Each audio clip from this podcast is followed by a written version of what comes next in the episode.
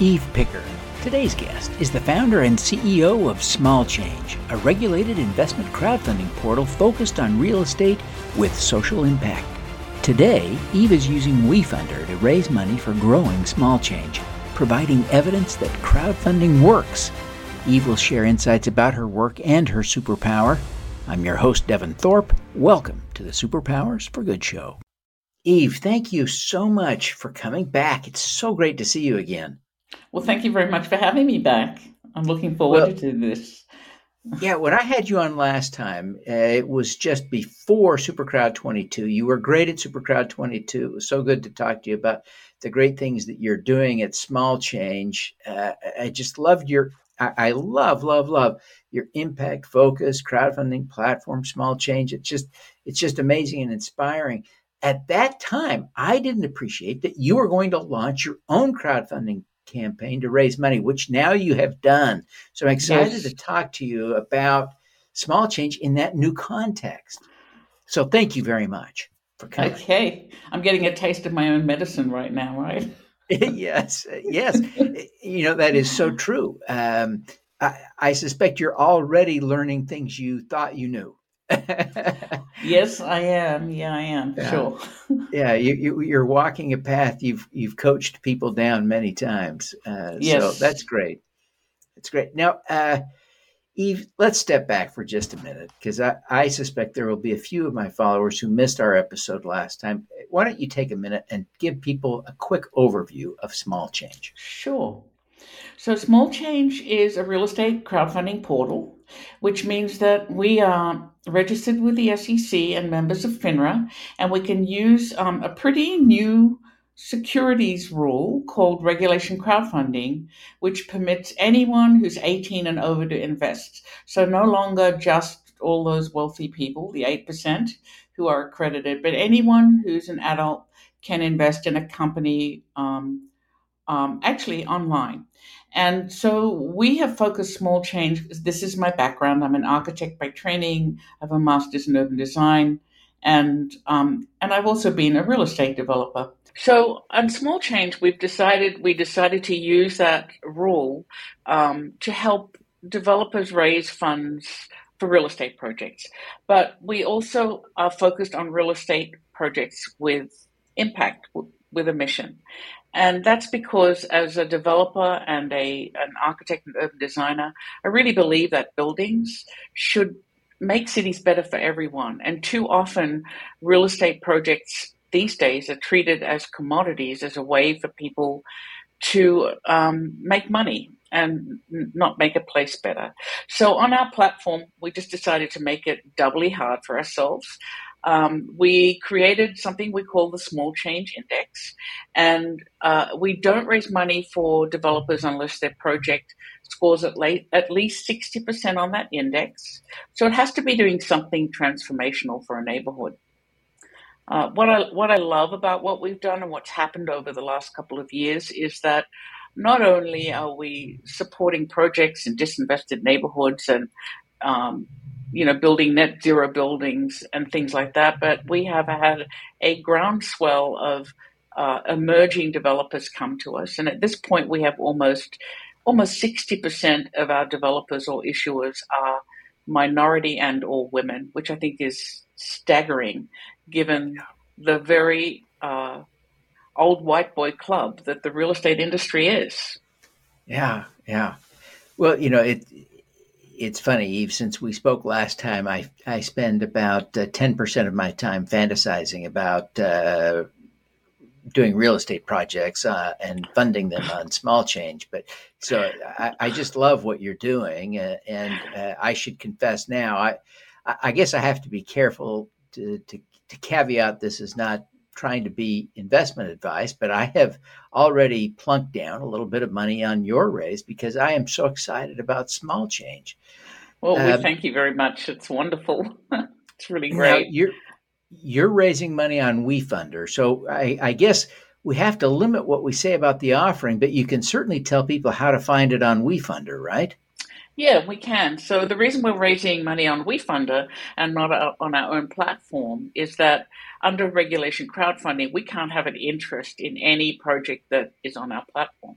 So oddly, we have to go and raise money on another platform for our business, and we're using WeFunder. So you can find us on WeFunder.com, WeFunder.com forward slash small change. Pretty easy to find.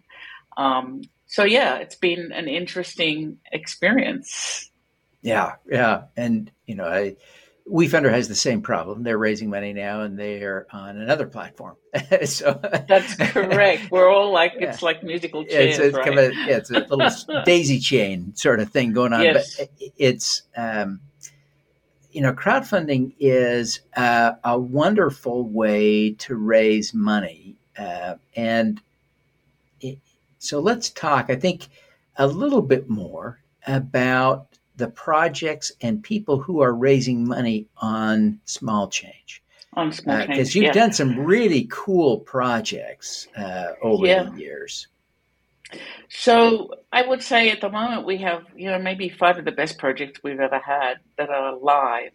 And what really has happened over the last couple of years is there's been a definite and this came with COVID and the groundswell of unrest around um, uh, equitable places. Um, there's been this movement towards uh, experimenting with community ownership in real estate, which is pretty wonderful to watch. So we have um, we have one project that on our platform that's actually aiming to be 100% community owned, which is extraordinary, and it's really been fun to see them um, put it together. Um, we list projects all over the country. Right now, we have one in Phoenix, Arizona, uh, another in California, another in Portland, um, one in Oakwood, Texas, and another one in Illinois. So we're pretty um, neutral when it comes to place. It's really about the type of the type of development the developer's doing. And for us, you know, we developed this change index um, because we think change comes in lots of ways. It isn't just about ESG or uh, net zero. It's really about who the development team is. Are they, um, you know, have they had an opportunity to do a project before? Is it in a place that hasn't had investment? Is the building doing something special for the neighborhood? Is the building especially environmentally friendly? All of those things, or any sub um, category of them could could be very transformational. We don't expect any one project to do all of those things. You know, so and, that's and, yeah. Well, as you can say, crowdfunding also tends to provide its own intrinsic value to a project in terms of a Absolutely. social benefit.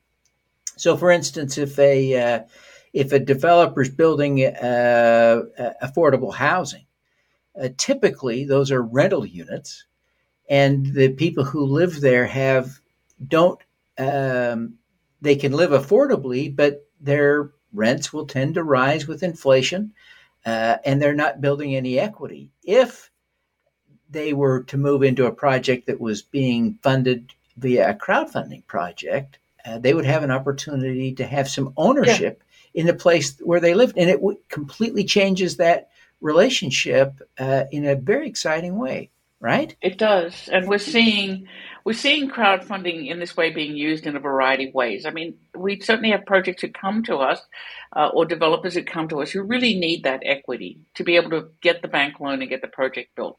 You know, that's the simplest equation. I need the equity because the bank wants to see it, right? And I can't raise it all from the people I know, or I just can't do it. Um, but there are, we're talking to some very large developers now who understand the value of engaging community more than just having a community meeting, actually giving them ownership in this place, especially if they're already living there and um, and the value of the neighborhood they live in is going to improve. They want to give them some piece of that. So we see, you know, the two extremes here. People use crowdfunding for such a variety of reasons. Yeah, and and and with such exciting effect, such exciting. Yes, effect I agree. From from where I sit, um, let's talk a little bit more about the people. You've talked about the fact that about 60% of the people who are, have raised money successfully on small change are not white men. That's uh, correct. What uh, can you give us some examples so we can kind of get oh. to know maybe one or two of these developers that yeah. uh, are a little non traditional? I hope some bankers are listening. Um, so we have two gentlemen who are black who have purchased a building in Portland, Oregon. They are world class artists. One of them works for a, a sports franchise, uh, designs their uniforms and does other artwork. The other is an astounding photographer who has had clients like National Geographic and Fortune 500 companies. And they decided they wanted to create a creative hub in downtown Portland um, and with the help of a seasoned developer, found a building and purchased it. Um, the, their creative hub, really, the purpose of it is to create a meeting place for other people who look like them. They say they really have nowhere else to go, and they want to create a place where they can um, have uh, gallery shows, where they can play music, where they can um, have rental studios for people so that there's a little hub of activity for people who are um, at the moment don't have anywhere to congregate. Um, what what is really um, almost makes me want to cry is when they talk to me about how difficult it's been for them to find a bank loan, and um, you know, I really don't want to believe it's it's racism, but on the other hand, I have to believe it's racism because you know they they've been to a dozen banks with a very professional looking business plan, which had their images in it. And once they took their images out, a bank started talking to them. So in the real estate industry, this is what we encounter. We don't know for sure um, how women or um, minorities are being treated um, by loan officers. We don't know. I don't believe it's necessarily intentional, but the culture is so ingrained, you know, that that someone who looks this way, a white man, has more experience as a developer, and therefore the bank's more likely to get their money back. I really don't know what goes on in their heads, but this is a common story, a very common thread that we hear on our platform. And I, you know, I, I small change is little. I, I do hope we have some little measure of success to stop that behavior. Now, you've heard um, venture capital statistics, I'm sure. This year, about 2% of venture capital funds invested have gone to women owned companies, and only 1.2% to minority owned companies while that isn't tracked in the real estate world, I have to believe it looks exactly the same. And as a woman developer, um, you know, I go back in my mind over my career and what I encountered, and no one ever said to me, I'm not going to lend you the money because you're a woman. But I am certain that um, that I was stopped in many ways because I am a woman. I'm certain that many um, minorities are treated the same way. I, have heard this story many times from people who come to us. So I, the word is getting out. We have a steady stream of developers who come to us who are minority and who are women. Um, i hope they feel safe with us and they know that they're going to be treated equally. Um, it's still um, disheartening to see how little they can raise. And I really hope that changes. But, you know, the old boys club is a club and people in a club like investing in people who are like them. And until we create some other club with a lot of money that's not going to change very easily. Yeah. That, that's what we're that's what we're up against it, it is a challenge, and, and I think everyone in the crowdfunding industry is working uh, enthusiastically to build a, a, larger network of investors for these projects. But um, it is exciting to see what you are doing. Um, the, the, but even the, so, you should know, like the majority of investors on our side are men, not women. And so, you know, women, you know, there's all these statistics about women investing. So, you know, the, all of these things are wrapped up together. Like it's going to take a long time to really, to really seriously shift things. But I think you're right. Mm. Crowdfunding at least provides a place where people are thinking a little more equitably, a lot more equitably. And certainly the statistics in crowdfunding are quite different than in the VC world or the real estate world. But it's, but we're raising such a drop in the bucket by comparison. You know, the statistics are good, but the total amount of dollars are minuscule by comparison to VC funds invested or, you know, enormous real estate funds or whatever you want to point to. Yeah. It seems to me that uh, small change is what you envisioned except only perhaps that you envisioned something that would become bigger. Uh, that you are right on track for with your projections, goals, and vision for small change. How do you feel about it? Well, in some senses, I think we're better than I thought we thought we'd be in terms of um, the the amount of diversity on our platform. That really makes me very happy. Um, I've become very cynical about impact investing. I I'm not sure it's real. I think that impact investors with a lot of money like the idea of the gravy that impact gives them, but I I don't really believe that they want to give up a cent of return. So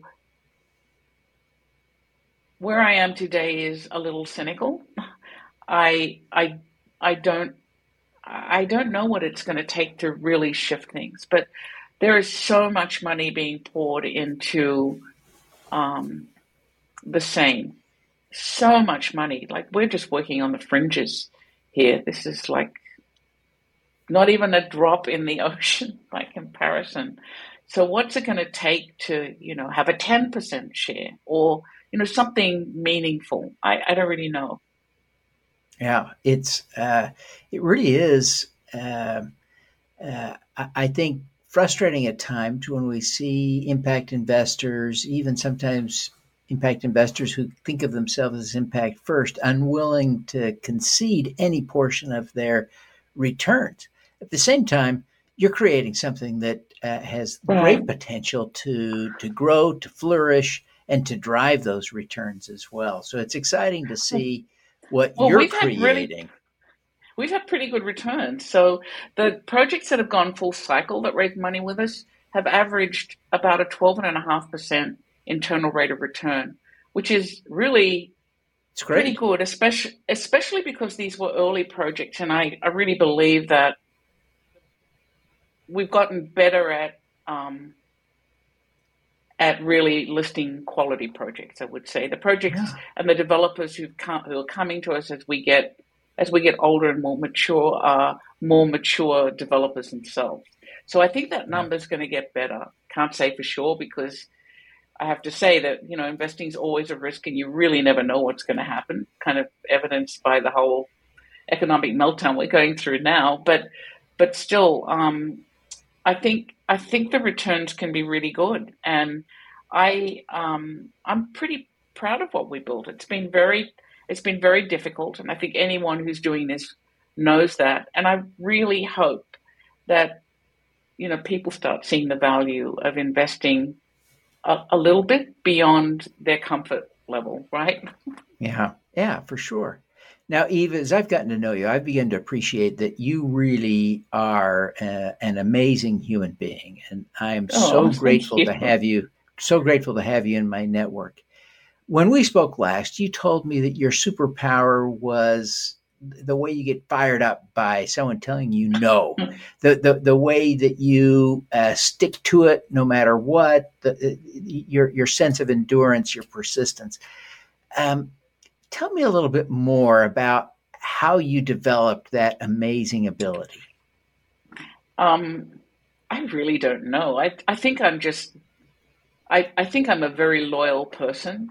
And so um, I've developed very strong ideas about who I am and how, the, how I think the world should be. And it's very difficult for me to pull myself away from that. This is this is this is sort of part of my DNA, right?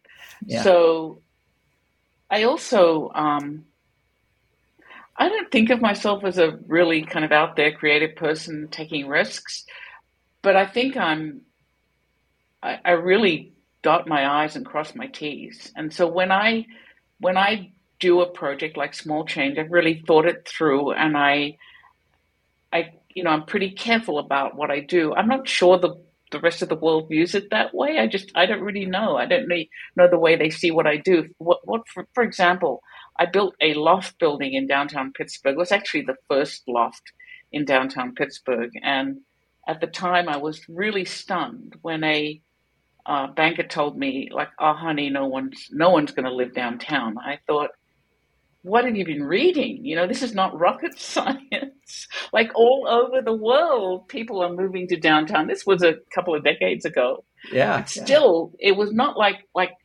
Pittsburgh. I live in Pittsburgh, and Pittsburgh is not at the forefront of of new things, but it just seemed." Um, I must have looked to him like a crazy person. And to me, yeah. it seemed absolutely sensible, you know? So I think um, that that is there too. So if someone says to me, no, you can't do this, and I've really thought it through, I, am going to dig in. It, it's not going to, it's not going to stop me.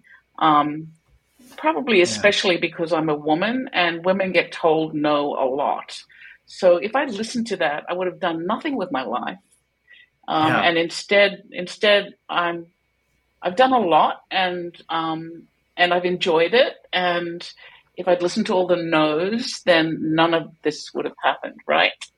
Yeah, it's so so true. It's a powerful insight.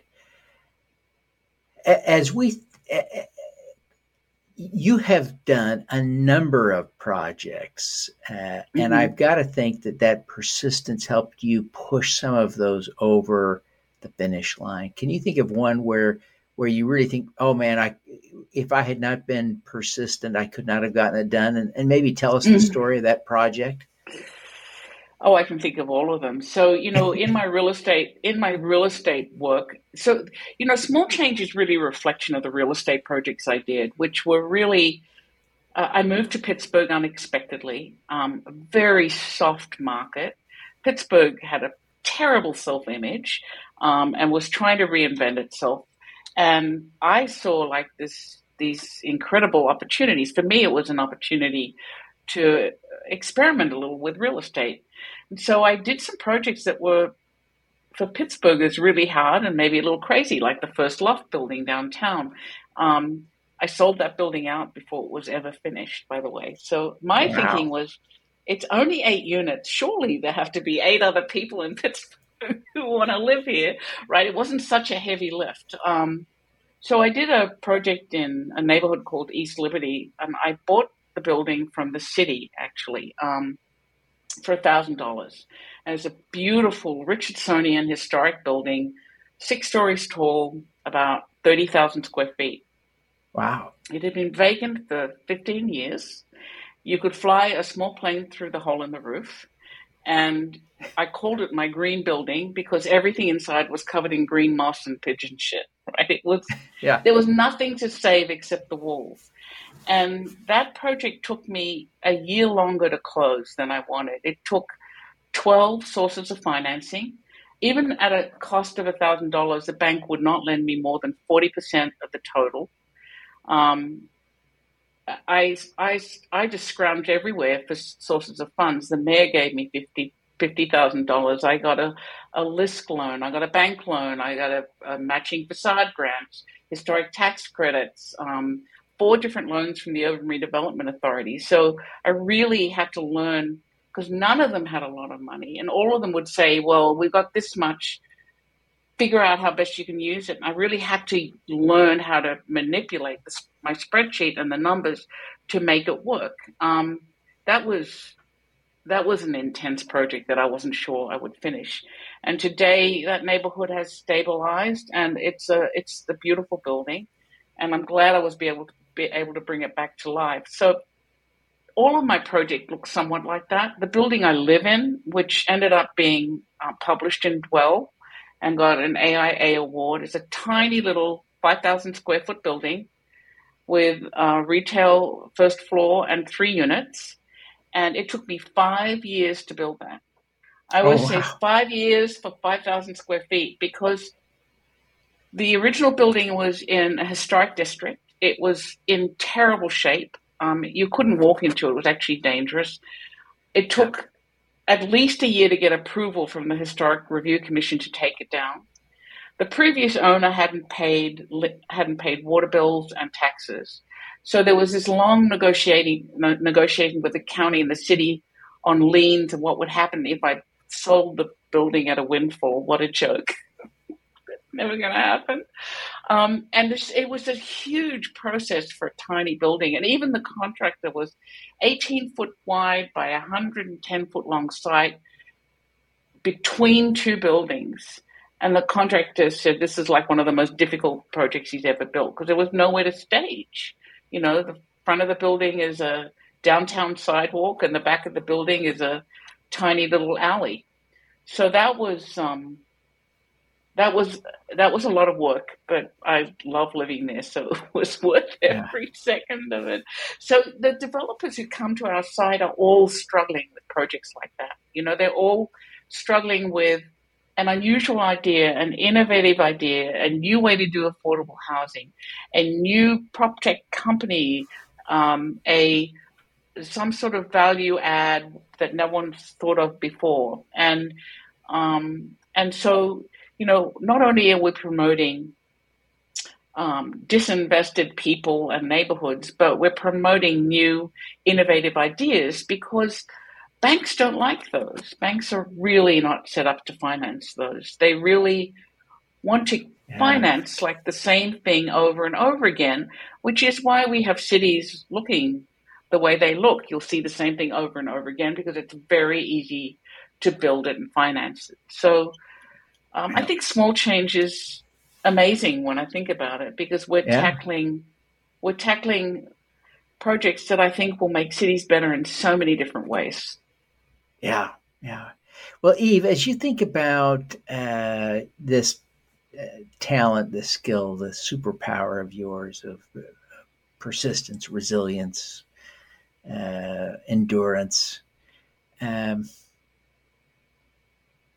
how would you coach someone to develop that strength? That's so hard, uh, I think, for people to learn that. But I think there are ways to get better at it. Even if you're not good at it, you can get better. Yeah, maybe. Um, I think probably another superpower I have is not listening to people, which some might think is bad, but I think is actually good. Um, I think I think if yeah. you know this is not for everyone. I think there are people who are very happy um, being part of a team and not being a leader and not taking those sorts of risks. I'm just not that person, so I'm not sure you can coach everyone to do that. Um, you know, there, there's very clear roles in business. There are people who are starters, and there are people who are maintainers, and there are people who are growers. And I am, without a doubt a starter. If I go into maintenance mode, I get really bored. So I think it has to do with your personality as well. I'm not I'm not sure it's completely trainable. Um, yeah, fair point. fair point. Well, Eve, I'm so grateful that you would take the time to to do this podcast with me today. Uh, I'm excited to share this with our audience and want to yeah. encourage everyone to to give a thoughtful look at your WeFunder page. Obviously, I want to encourage everyone to be thoughtful and and to be uh, wise about the investments and not risk too much money. But I certainly want to encourage people to take a look uh, because I think you're take doing a look and also work. take a look take a look at smallchange.co and you know some people are real estate developers and some some people are real estate investors and some are some are company investors. So if you lean towards real estate, that's worth a look as well, right? Yeah, for sure, for sure.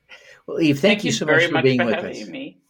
Yeah, Before we wrap up, t- uh, you mentioned smallchange.co. That's the website. How do people find you on WeFunder?